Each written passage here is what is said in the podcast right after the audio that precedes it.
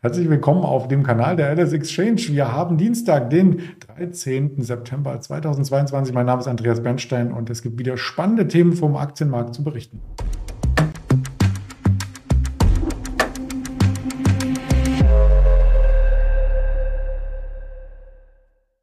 Natürlich sprechen wir heute wie an jedem Dienstag auch wieder mit dem Daniel Saurens. Bevor ich ihn dazu hole, noch der Risikohinweis, all das, was wir sagen, ist unsere persönliche Meinung, keine Anlageempfehlung, keine Handelsberatung, was es noch für Worte gibt. Aber der Mann der Worte ist ja eigentlich der Daniel, den hole ich mal dazu. Hallo Daniel.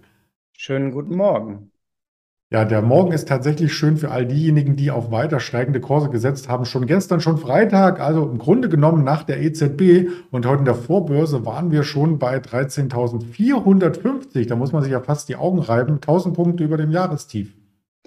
Ganz genau. Ähm, wobei ich sagen muss, ich war gestern auf einer Veranstaltung hier in Frankfurt. Das war der Deutsche Derivate-Tag und da wurde der EZB ziemlich der Kopf gewaschen und zwar von Per Steinbrück, der war da Gastredner und ähm, der hat eine Menge Risiken aufgezeigt, nicht nur für den Markt, sondern auch für Europa, für Deutschland aktuell und vor allen Dingen für die Wahlen, die bald in Italien anstehen und die EZB. Äh, Politik, also das war sehr interessant. Da wurde mal wieder ein bisschen äh, geerdet, will ich mal äh, sagen. Äh, was der liebe Herr Steinbrück nicht gemacht hat, er hat mir meinen Cappuccino nicht erstattet, denn exakt an gleicher Stelle in Frankfurt, in dem Hotel, habe ich ihn vor zehn Jahren mal interviewt ähm, das Kuriose dran ist, äh, gestern in seiner Rede waren ein paar Sachen drin, die er kritisiert hat, bei denen ich weiß, dass er vor zehn Jahren ziemlich das Gegenteil sagte. Da konnte man auch so ein bisschen sehen, dass Politiker sich manchmal im Nachhinein das Ganze so etwas zurechtlegen. Ähm, war aber trotzdem eine gute Veranstaltung. Und äh, die Quintessenz von gestern war auch gleichzeitig noch, da sind wir nämlich wieder beim Markt. Ähm, ich habe gestern natürlich mit vielen Leuten geredet. Das waren alle Leute, die auch irgendwie finanzmarktaffin sind, logischerweise. Und hatte in der Woche davor auch viele ähm, Vermögensverwalter getroffen. Und du hörst unisono momentan, ja, ich bin short, ich bin abgesichert, äh, ich habe Putz. Ähm, und zwar in einer Breite, dass das genau das ausgelöst hat, was wir jetzt am Aktienmarkt sehen, nämlich diese Eindeckungswelle nach oben. Es kommt ja am Freitag auch noch der große Verfallstag, darf man auch nicht vergessen. Der ist sehr, sehr wichtig. Und äh, das zieht den Markt momentan. Es waren schlicht und einfach keine äh, Marktteilnehmer mehr übrig ähm, letzte Woche, die den DAX Richtung 12.000 hätten schieben können. Bei 12.6 war dann einfach jeder bis Oberkante Short und beim S&P bei der 3.9. Und das ist momentan die Rallye. Mhm. Ja, und das geht dann mit äh, geringer Volatilität äh, vonstatten, wenn man sich die einzelnen Kerzen anschaut. Intraday zum Tagesschluss natürlich über 2%. Klingt immer cool, aber wenn man sich Intraday das anschaut, äh, hat es schon ein bisschen langsam nach oben gezuckelt und der VDAX, der leidet etwas. Ja, der leidet. Ähm, der VEX äh, litt auch in den letzten Tagen. Und jetzt muss man mal drauf gucken, wie das sich so weiterentwickelt. Denn unter die 20 wurde der VEX ja in den letzten Monaten nie gedrückt. Es war immer, die 20 war die absolute Bastion, eher so 21. Jetzt sind wir 23,8. Gestern komische Lage, der Markt steigt, Vola steigt auch. Das hast du sehr, sehr selten. Das heißt, er implizit schon so ein bisschen, ähm, Marktteilnehmer trauen dem Ganzen nicht so ganz. Die, das heißt, Wohler ist ja auch eine Art Risikoprämie. Das heißt, man sieht, der Markt steigt noch, hat aber antizipieren schon im Kopf, oh, die Risiken sind aber noch da. Und jetzt gucken wir mal, wie tief der VDAX New fallen könnte. Es gibt auch in den USA ja noch den Fear and Greed Index, den die in der Berechnung etwas geändert haben und unseren Feingold Sentiment Indikator. Und die stehen alle noch auf neutral mit Kipptendenz zu schon wieder leicht überkauft auf der kurzen Sicht. Das komplette Gegenteil zu vor zehn Tagen. Ähm, da standen wir auf massiv überverkauft. Und äh, nochmal, das ist ja die Rallye, die jetzt ausgelöst wurde. Aber ähm, man sieht nochmal beim VDAX, du zeigst es hier schön in der Grafik, die 30 auf der Oberseite. Das ist einfach das ganz klare Signal, Gehe long und stelle deine Shorts glatt in den letzten Wochen und Monaten. Diese 30 ist bockfest, da geht es nicht drüber aktuell. Ja, geht's nicht drüber über den Wolken. Das ist ja auch eine gute Überleitung zur Lufthansa, denn wir hatten äh, vor über einer Woche so ein bisschen Angst. Jetzt geht das wieder los mit den Streiks. Wie viele Streiks kommen noch? Ist es nur eine kurzfristige Einigung? Tatsächlich ist aus den Gesprächen erst einmal gar nichts durchgesickert und jetzt so äh, peu à peu zumindest äh, die Meldung, dass es bis zum nächsten Sommer keine Streiks gibt. Also die Herbst- und Winterferien, die kann man buchen. Ja, genau. Ich war da letzte Woche äh, sehr nah dabei und man konnte witzigerweise an dem Tag auch sehen, äh, bei euch auch in der Indikation, die Lufthansa kam schwach rein an dem Tag und wer ein bisschen cleverer Trader war, der und die Nachrichten gut gelesen hatte, der konnte aus der Lufthansa letzte Woche Intraday was machen. Man sieht auch manchmal, dass du das bei Einzelaktien tun kannst, weil meine Frau hatte einen Flug am Tag danach, deswegen war ich da sehr auf den Nachrichten drauf. Und die Lufthansa hatte morgens gesagt, wenn sie den Streik durchführen, äh, äh, akzeptieren würden, beziehungsweise wenn man sich nicht einigt, müssen sie bis 12 Uhr ihre Flüge absagen für die Folgetage. Bis 12 kam dann keine News bezüglich Streik. Halb eins auch nicht, eins war auch noch nichts da. Danach kam irgendwann die Streikabsage und die Aktie machte nochmal so einen kleinen Hüpfer. Aber im Grunde hätte man schon ab 12 sich voll reinstellen können in die Aktie, weil es war klar, wenn um 12 keine äh, Streikverkündigung, dann gibt es auch keinen Streik. Das hatte die Lufthansa morgens ganz klar so gesagt. Das hat Zusammenhänge mit dem äh, mit den ganzen Organisationen. Die müssen ja auch die Maschinen dann für den Folgetag wieder irgendwo hinbekommen und so weiter. Und auch äh, auf Cargo hat das Auswirkungen. Und das Interessante, manchmal, wenn man zwischen den Zeilen liest, kann man die Aktie dann spielen, denn mit der offiziellen Verkündigung keine Streiks gab es noch einen kleinen Hüpfer und dann war die Rallye Intraday bei der Lufthansa beendet. So, und jetzt hat Spohr heute Morgen auch nochmal bekräftigt, Flugpreise werden weiter steigen.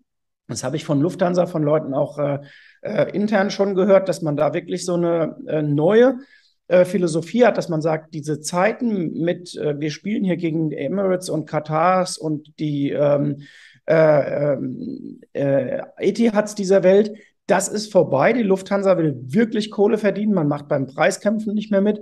Und die Lufthansa könnte da wirklich ein Profiteur sein. Übrigens, zweite Ableitung. Ich glaube, wer auch ein großer Profiteur sein könnte, ist Ryanair. Denn die, die operieren ja weiterhin auf ihren relativ billigen, oder was heißt billigen, auf ihren relativ äh, klar strukturierten Flotten, nämlich äh, wenige Modelle.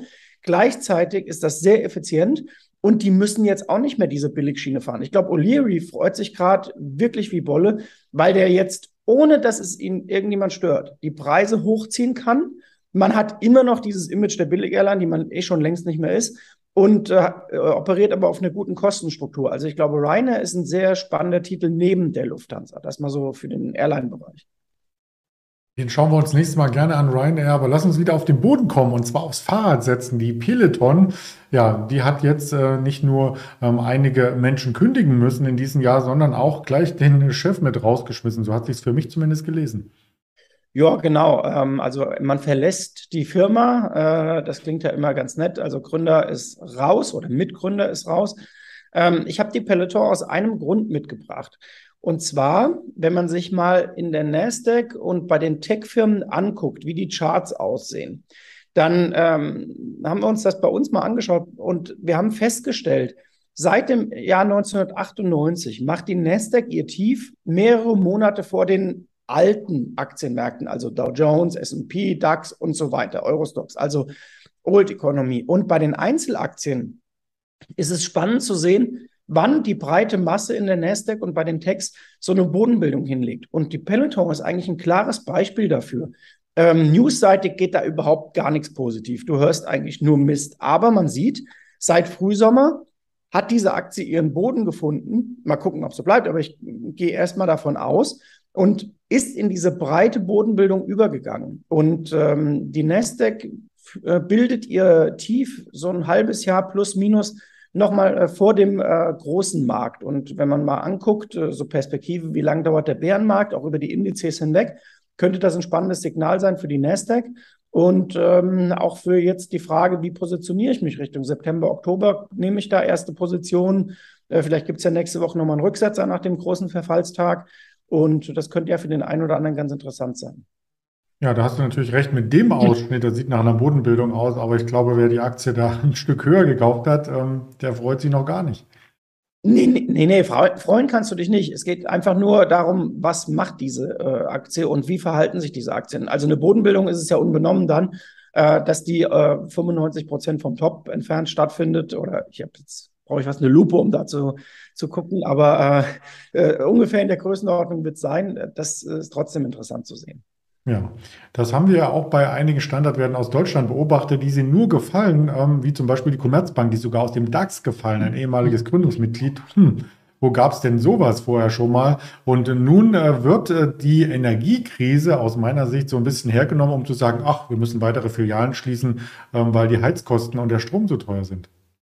Ja, genau. Steinbrück hat äh, gestern diese beiden Aktien auch explizit erwähnt in seiner Rede Deutsche Bank und Commerzbank. Und er meinte, die Marktkapitalisierung wäre ja so niedrig, wenn man da drauf guckt, äh, müsste man im, äh, auf den ersten Blick von zwei Übernahmekandidaten reden. Das stimmt natürlich. Äh, ganz interessant in dem Zusammenhang. Er sprach davon, dass es damals äh, in der Bundesregierung sein Vorschlag gewesen wäre, die, ähm, diese Konzerne äh, für eine Zeit teil zu verstaatlichen oder komplett zu verstaatlichen, wie man es ja in den USA im Grunde gemacht hat. Man hat massiv Geld in den Bankensektor reingegeben, damit die sehr schnell selber wieder laufen können.